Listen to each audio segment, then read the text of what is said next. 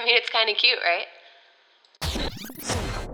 Hello, and welcome back to Kinda Cute. And if you're new here, welcome. My name's Bailey Evan. I'm your host. And on Kinda Cute, we discuss articles from the cut and my general pop culture musings. Guys, I want to start off with like a very self indulgent story because I think it's relevant. And I say that it's relevant because a few months back, one of my legit shits was a lamination kit that I bought off of Amazon. And just to recap for you, a lamination kit is basically like a perm for your eyebrows and your eyelashes. And you've probably seen it on Instagram where they have like those really feathery looking brows and they're really like brushed straight up. So I did it on my brows and I said on here, I was like, I, I put it on legit shit, but I was kind of like, you know, I don't know if it's for the faint of heart because I felt like my actual eyebrow hairs felt a little weird afterwards. I, you, you know, having perming solution so close to your nose and mouth, not ideal.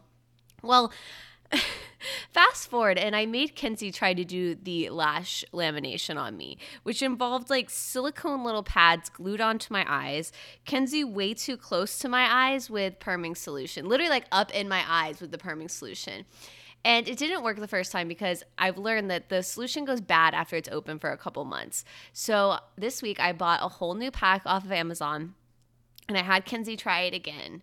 And I don't know why I'm telling you all this. Maybe I'm telling you this because there's no way you can do this process on yourself. Very easy to laminate your own brows. Laminating your own eyelashes is a different story.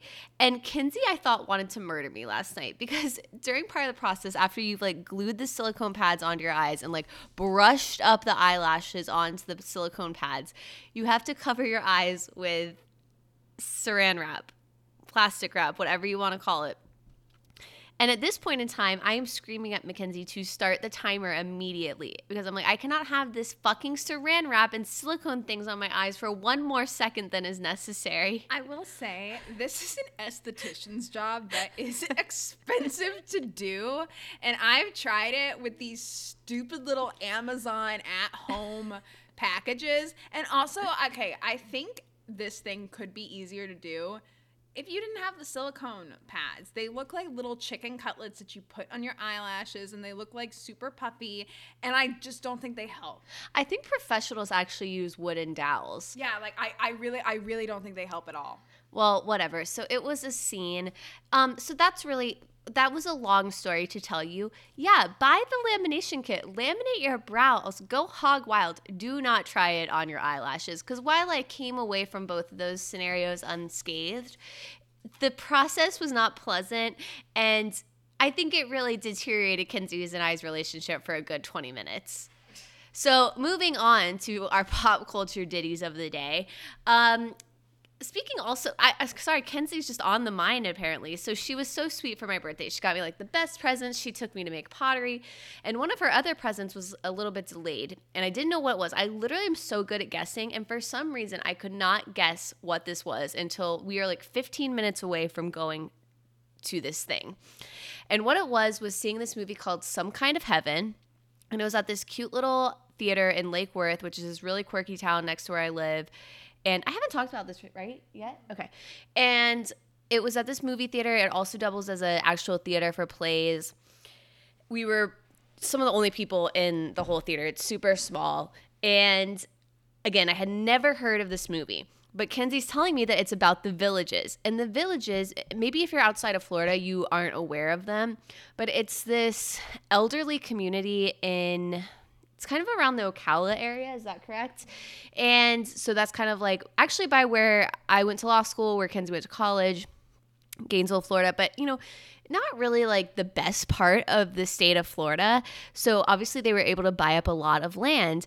And you hear a lot about the villages because you just they're just become this sort of cultural phenomenon and you hear about them as being like the number one place of having STDs because apparently these elderly people get around. Apparently they wear glitter shoes if they want to get it on. Sadly, this documentary did not address that, but it did address a lot of things that I didn't know about the villages and it follows four people. Anyways, it's definitely worth seeing and I really enjoyed it. But the reason I bring it up on this podcast is because lo and behold, like a week after I saw it, because we actually got to see it early because they were releasing it to the small little indie theaters first. So we saw it before it actually came out. And um, then Caroline Calloway posts. I think this was earlier this week, and it says, just Skyping with my friends. And no, I will not be elaborating more on our intimate friendship at this time, except to say, go watch Some Kind of Heaven. And it's her in a Zoom meeting with Taylor Lorenz, who does all of the cool Gen Z pop culture writings for the New York Times, internet culture. We talked about her on here before. And then another guy who I guess was involved with the movie. And then Darren Aronofsky, or however you say his name, who had a thing with Jennifer Lawrence, had a thing with Natalie Portman. He directed Black Swan. He directed that directed that weird movie Mother that I refused to watch. So why is he on a Skype with Caroline Calloway? If Caroline Calloway ever comes on this podcast, that will be the first thing I ask her. And I would love more of her feedback on some kind of heaven. I mean, she said the movie's really good, but I would like to, you know, dissect her favorite characters because honestly, it just it was a great movie, guys. Just go see it. If anyone knows the Caroline Calloway connection, I'm thinking maybe she was on this call because she is friends with Taylor Lorenz. I don't know. Very strange. Speaking of movies, Sydney Sweeney, she is on Euphoria. She's like the big titted blonde girl. She was also on Handmaid's Tale. She is not to, you know, put her down to her boobs, but she does have very large titties. And she is starring in a movie with Chase Hudson, also known as Little Huddy, if you are familiar with the TikTok e boy world. So this seemed like a very strange pairing because I think of Sydney as this kind of really up and coming, soon to be A-lister, and Chase Hudson, obviously super famo. But I think of him as the guy who dated Charlie D'Amelio when she was too young. If you go back, we've talked about this. It's it's a lot to get into, but I love talking about Gen Z. So when I saw that this was happening, I was I just had to look into it more. Now, when I started researching this, I didn't realize the movie was actually already out. It came out on January 15th. It's you can find it on YouTube. If you go to Downfalls High, which is the name of the movie.com, and click on watch, it takes you directly to the YouTube and you can watch the whole movie. It's only 45 minutes long, but it is directed by none other than Megan Fox's boo, Machine Gun Kelly. And it's also narrated by Travis Barker of Blink 182 fame. Which can I go on a quick tangent to say, did you guys see the internet is really pushing for Kourtney Kardashian and Travis Barker to get it on? I guess he was posting some thirsty comments on our Instagram, which kind of made this come to fruition. I don't know. But back to Downfalls High. I watched the trailer for it, and it opens with a shot of Sydney and Little Huddy from behind, and with text overlaying it that says, a first of its kind musical experience. And Sydney is wearing a Cher from Clueless looking outfit, you know, the yellow plaid one that everyone knows. Little Huddy looks like his little e boy self, which kind of looks like Edward Scissorhands, which he actually dressed up as on James Charles' channel. So it's all really full circle. And then you have MGK singing a song called Ticket to My Downfall. What do you want to be when you grow up? Dead. I'm selling tickets to my downfall.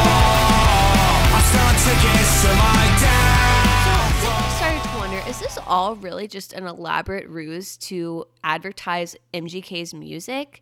And to add to the weirdness, this movie is co written by Mod Sun. And I saw Mod Sun open for Hoodie Allen years ago, and he gave me major hot mess vibes, which was later confirmed for me when he dated Bella Thorne and was very close with and potentially dated Tana Monjo. Mongo. Mon- Monjo? So I'm sorry if that was approximately 50 names that you don't give a shit about, but I am personally deeply intrigued. I will be watching that movie tomorrow. I already put it in my calendar. Actually, maybe tonight. Guys, when this is over, Oh, yes. Kenzie has her friend Ellie here. So I have, it's my first time having an audience that isn't just Kenzie. And we're going to go wild and watch Downfalls High tonight, guys. Uh, moving on from that, you know, Lori Harvey and Michael B. Jordan are dating. They've been posting these really lovey dovey pictures together. The fact that Michael B. Jordan is now in a relationship is crushing the hearts of girls everywhere. But what I was informed by from an Us Weekly magazine at the checkout line at Publix the other day is that Lori Harvey is Steve Harvey's daughter. Now, this came as a shock to me because Lori Harvey is so, so, so, so beyond stunning that I just couldn't believe that Steve Harvey was her dad. And so I was thinking, well, maybe Steve was just like a fox back in the day. And I looked it up and he was not. So then I was like, well, this has to be coming from somewhere. And it turns out that her mom, Marjorie Harvey, is in fact a fox. Just in case anyone else was wondering that but didn't want to go through the effort of Googling it, that is what I'm here for to do that hard hitting journalism that you guys wait for every week. Now, we just spoke of them getting together, but let's speak of the breakup of the year so far, and that is Ben Affleck and Ana de Armas. They are donezo. This was going so viral. This was the meme before Bernie Sanders and his little mittens became the meme, uh, because it was a picture of the Ana de Armas cutout that we talked about being thrown out in the trash. And hilariously, this picture came out literally on the same day that the news broke that Ben and Anna were breaking up. And this whole news story just made me feel so warm and fuzzy inside. And not because I'm happy about their breakup, but just the pure absurdity of this cutout being trashed and so publicly and the timing of it. It's just the sort of celeb story that I delight in. And it's been a good week, guys. We had the inauguration on yesterday. I watched it. I loved Lady Gaga's little Mockingjay moment. I know it was a dove, but it was giving me Mockingjay vibes. Amanda Gorman's poem, like literally was making me tear up. She looked gorgeous. Can you guys imagine for a second being 23 and being that poised and brilliant? I loved Garth Brooks. Like, oh, obviously J Lo, and J Lo's forehead was moving a little bit, so maybe the whole no Botox thing is true. Maybe she really is using her J Lo products sold at Sephora. Who knows? Garth Brooks cracked me up because he just like I think I like Garth Brooks songs, but and I'm sure they had backing tracks, but am I the only one who just felt like he he didn't sound that good? I don't know. Unpopular opinion, maybe. But it was beautiful day. Happy week to everyone. Let's get into our articles for the day. Kim and Kanye to divorce the most Kardashian way possible by Claire Lampen. Now, y'all know I love bragging about my correct predictions, but I will always be the first to admit when I am wrong. And I predicted a few episodes back that I thought the Kim and Kanye filing was imminent. I was like, it's either tonight, it's within a few days. I thought it would be done weeks ago, but apparently they're saving it up for TV. So, according to page six, in a new exclusive, the tabloid column reports that the disintegration of Kim and Kanye's marriage will feature heavily in season 21's storyline. The couple are reportedly negotiating a settlement and dividing their assets, but keeping the particulars under wraps until a dramatic televised reveal. A source close to Kanye allegedly told Us Weekly that he is less than thrilled about this approach and that he did not participate in the emotional final episode. And wow, that would be the Kardashians' biggest drama coup of all time. So I totally believe this, even though. No, I totally believe it because they have so often laid everything bare when it comes to breaking off engagements, the struggles with Lamar and Khloe. And even though I haven't watched the Kardashians in years, I still just this feels right in my soul that if their actual divorce isn't heavily, you know, talked about, I think maybe we will see some of the deterioration and some of the struggles that Kim faced as she grapples with this huge decision. All right, guys. This I I didn't even know if I wanted to include this. You know, I was very hedged, I guess, in my way of speaking about the whole Armie Hammer situation when we talked about it last week because again, I just so feel for the victims of this because I believe everything he did went so far beyond a carnivore kink or whatever you want to call it and became so manipulative and abusive. But I felt like I needed to follow that up with this article because it's just too fitting not to. And it is titled Do You Have Some Questions About Cannibal Fetishes by Courtney Shea. So, the cut spoke to Katharine Gates, who is a social anthropologist and author of Deviant Desires, to find out more about this particular proclivity and how to tell the difference between erotic play and abuse. Y'all, I was an anthropology major and maybe I chose the wrong career. That's all I'm saying. And I should give you this little recap because I think the cut they they kind of summed it up just just to center you guys if you haven't heard last week's episode. It says details are still unfolding about the allegations against Armie Hammer. The actor has denied what he says are bullshit allegations, which is literally what he said to a few news outlets. One being the Daily Mail, really going to reputable sources here. And In fact, the whole I'm 100% cannibal thing, which uh, Hammer allegedly messaged in X, may be deflecting from more serious controlling behavior. Still, it's not every day that Cannibal kink makes headlines, and well, we have questions. So that's why they brought on Katharine Gates, this social anthropologist, to ask her more about what is behind all of this. So, the name for a carnivore fetish is actually vorophilia, and it comes from just the vor part of carnivore. It's not an actually medical term, it's completely made up, it's not a real word. Uh, and she says it's most often associated with fantasies that are less realistic in nature. And you guys, this line is what made me realize I had to talk about this because I used to talk about furries on here all the time. And when's the last time we talked about a furry? It's been way too long. So she says, often you see this in the world of furry fandom, where you have people who are interested in being swallowed whole by a character from an anime show. It can be more or less violent or sensual. Sensual, but it's usually somewhat cartoonish and less realistic. There are vor fans who want to be mashed by a giant set of teeth or have their whole body massaged by a tongue. okay, so. okay, I, I, have a lot of things to say here. First off, if you know someone or you are someone who wants to be swallowed whole by a character from an anime show, I would love to speak with you because I have a lot of questions. And I not to make fun of you, I really I truly am curious and want to know. So just putting that out there. Next up, I kind of see the wanting to be have your body massaged by a, a tongue getting mashed by a giant set of teeth. I've had Gurgi gnaw on my body parts enough to know that is not a pleasant experience, and he has a small set of teeth. So, again, where these fetishes come from, enthralling to me. So then, uh, Courtney, the author, asks, what, it, what about if you wanted to barbecue and eat your partner? And the anthropologist says that sounds more like cannibal play, which tends to involve more realistic scenarios. I have a friend who has her basement all set up with a playroom that has a spit. Her partner will turn her around on it. It's still fantasy. They're not actually eating pieces of people, but you will have one person be the meat and the other is the preparer. I mean, can y'all imagine again someone on a freaking spit getting turned around? Mm, Okay, I'm like I'm trying not to be judgmental. This is what I'm saying. Like, I really want to be able to question people about this, and I'm trying to like approach this from eh, to normalize it, but I just can't, guys. I can't. And she says, um, you know, just because something is a fantasy about something and it's taboo, doesn't mean that it's actually going to happen or it'll be unsafe or be done in an illegal fashion. And she says, I think that anybody who is conversant with the idea of kink will understand that people have fantasies and will keep them in the realm of fantasy. And that is something that I can completely understand.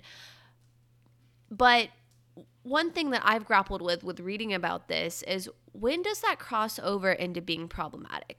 When you watch so many things and you consume so many things and you feed into these fetishes, aren't you going to get to a point where you really want to act it out in reality? I'm not saying that's true of everyone, but if you indulge it so much, do the lines blur? Like, that's the other thing I really want to understand because right now I don't understand how you can put that really clear line in the sand when you're getting into this and you're doing stuff like having someone on a spit. I mean, are these people, you, you know, it must take just such a high level of trust with your partner because if someone asked to roll me on a on a split spit, I would literally think the next night I was going to be a full on rotisserie chicken and no longer on this earth.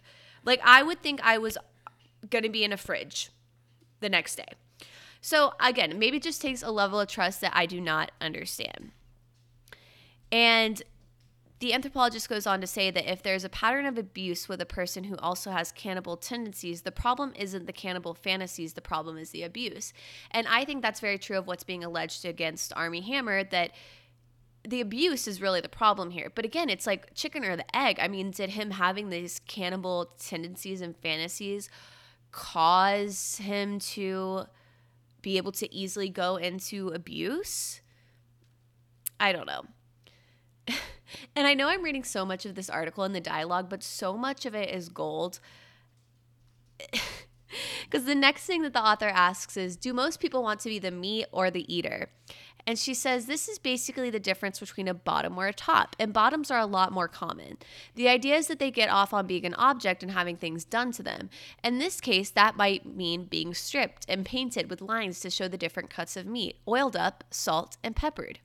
That sounds like those sorority hazing horror stories you hear about. And so the author says fantasy salt and pepper or actual salt and pepper. And she says real salt and pepper. There are people who want an apple in their mouth, a carrot in their butt. I'm laughing because it's funny. It's play. She's saying that, the anthropologist, not me. I'm laughing too, though. I know another couple where they'll go to Trader Joe's for dinner as a form of foreplay, or they'll go to Williams Sonoma and walk around looking at all the cookware. Maybe he will poke her with a set of tongs. Guys, I don't know if I can go in Williams Sonoma again and look at it the same way. And then I will just leave you with this uh, nightmare fuel. It says, Do people who are into vor or cannibal play know from an early age? And she says, That depends. There are people who come to these things because they are interested in trying something new. Blah, blah, blah, blah, blah, blah. And then there are people who are quite specific, who can only experience sexual arousal in this way. And they are usually know from the very first time they see a Porky Pig episode. And she says, Do you just mean childhood cartoons or Porky Pig specifically? And she says, There's a famous episode of Porky Pig where he has a nightmare where he gets cut up and eaten. For my book, I spoke to an older generation of Vor fans, and a lot of them mentioned that specifically. Should I find some audio from that and put it in right here? Just to really fuel your nightmare fuel? That's all, folks. All right, guys, moving on in case you aren't emotionally scarred yet. At Armas Updates weighs in on the banana split. Guys, I know we already talked about it, but you know I'm obsessed with Armas Updates. I loved the first article that Sangeeta did on hers. And she writes that she's notorious for her praise of Ana de Armas and for her witty criticism. Criticism that ultimately led to get her getting blocked by Ana in April of last year because she was she was always talking about how Ben and Ana like would go out for walks without their masks. So, anyways, she still continues to stand Ana de Armas, and Sangeeta asks her the hard hitting questions. So, Armas updates says that she was shocked about the breakup, and she had this to uh, opine about what led to the breakup. She says, I think the age difference to a certain extent. They're in different places. Anna wants to create while Ben wants to rehabilitate. And that's just poetic. I think that's what I love about Armas updates. She just knows when to get deep. And then Sangeeta asks how she thinks the breakup will affect Anna's celebrity. And she says Anna's about to enter into a new phase of her career, and perhaps she didn't need the baggage that Ben brings. Her star will only continue to rise. That was always going to happen before Banana, and obviously it will after. And then she describes her favorite banana moment, which was when Ben bought, or I'm sorry, when Ana bought Ben a custom motorcycle with matching helmets for his birthday. And then they took it for a ride, so that was very cute. And then the other one was when they got locked out and Ben jumped over the fence to save the day. She says that was pure gold. Honestly, I've had to do that a lot at my house, like scale my one time when I lived with my friend Megan, I had to like booty boost her over the fence so we could get into my house and we were just praying that my back door was open and because we're slobs it was um so I mean, I wish the paparazzi had been there for that. Anyways, I can't wait to have Sangeeta on this podcast and ask her about Armas updates one day. And um, she also said that Salsa, the dog, is going to get to stay with Anna because that dog has Cuban heritage like her, so she will get to keep it. And then she had some thoughts about the cutout being thrown away. She says, It's suspect to me that the same day representatives from both Ben and Ana's camps confirmed the breakup to the press, the cardboard cutout was publicly thrown away. That could not have been pure coincidence. Speculation that it was Ben's brother Casey throwing the cutout away makes this even more complicated, but I will stand by that because it really did look like him, although it has not been confirmed. I will say that was not Casey Affleck because the guy um, doing it had a landscape. I think it was Diamond Landscaping. His shirt said that on the back. So unless Casey was like really going into the prop clothing department, I, I don't think he would have a Diamond Landscaping shirt that was neon. It just, I think it was really someone just doing doing the yard work and throwing the trash away. But if it wasn't and it really was Casey, all around genius. Guys, we've made it to our legit shit of the day. I have two things for you today. And um, as I'm sure you're all well aware, and as I'm sure you've heard me drinking on this podcast many a times, you know I love a cocktail moment.